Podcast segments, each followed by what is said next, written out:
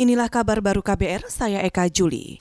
Saudara Ketua Satgas Pemulihan Ekonomi Nasional Budi Gunadi Sadikin mengatakan, saat ini ada dua program bantuan untuk UMKM yang tengah dilakukan pemerintah, yakni bantuan modal usaha dan kredit usaha berbunga rendah.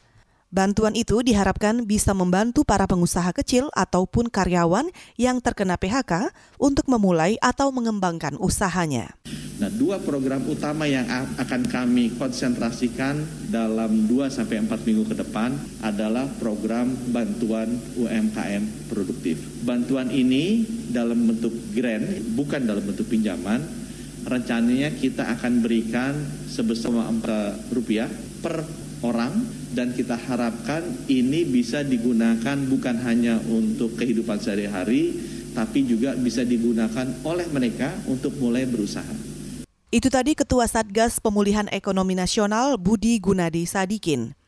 Budi juga menambahkan, untuk bantuan kedua adalah bantuan kredit usaha dengan bunga rendah, di mana pemerintah berharap bantuan kredit sebesar 2 juta rupiah ini bisa dimanfaatkan oleh pegawai yang terkena PHK dan pengusaha rumah tangga.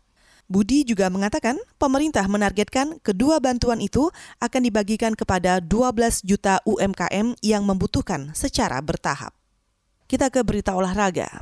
Ajang balap mobil Formula 1 atau F1 di sirkuit Monza, Italia bakal digelar tanpa penonton karena pandemi virus corona.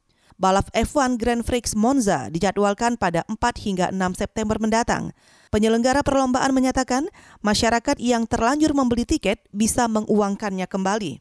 Keputusan penyelenggara ini menjadi pukulan bagi para tifosi pendukung tim Ferrari yang bakal bertarung di negeri sendiri. Saudara, demikian kabar baru. Saya Eka Juli.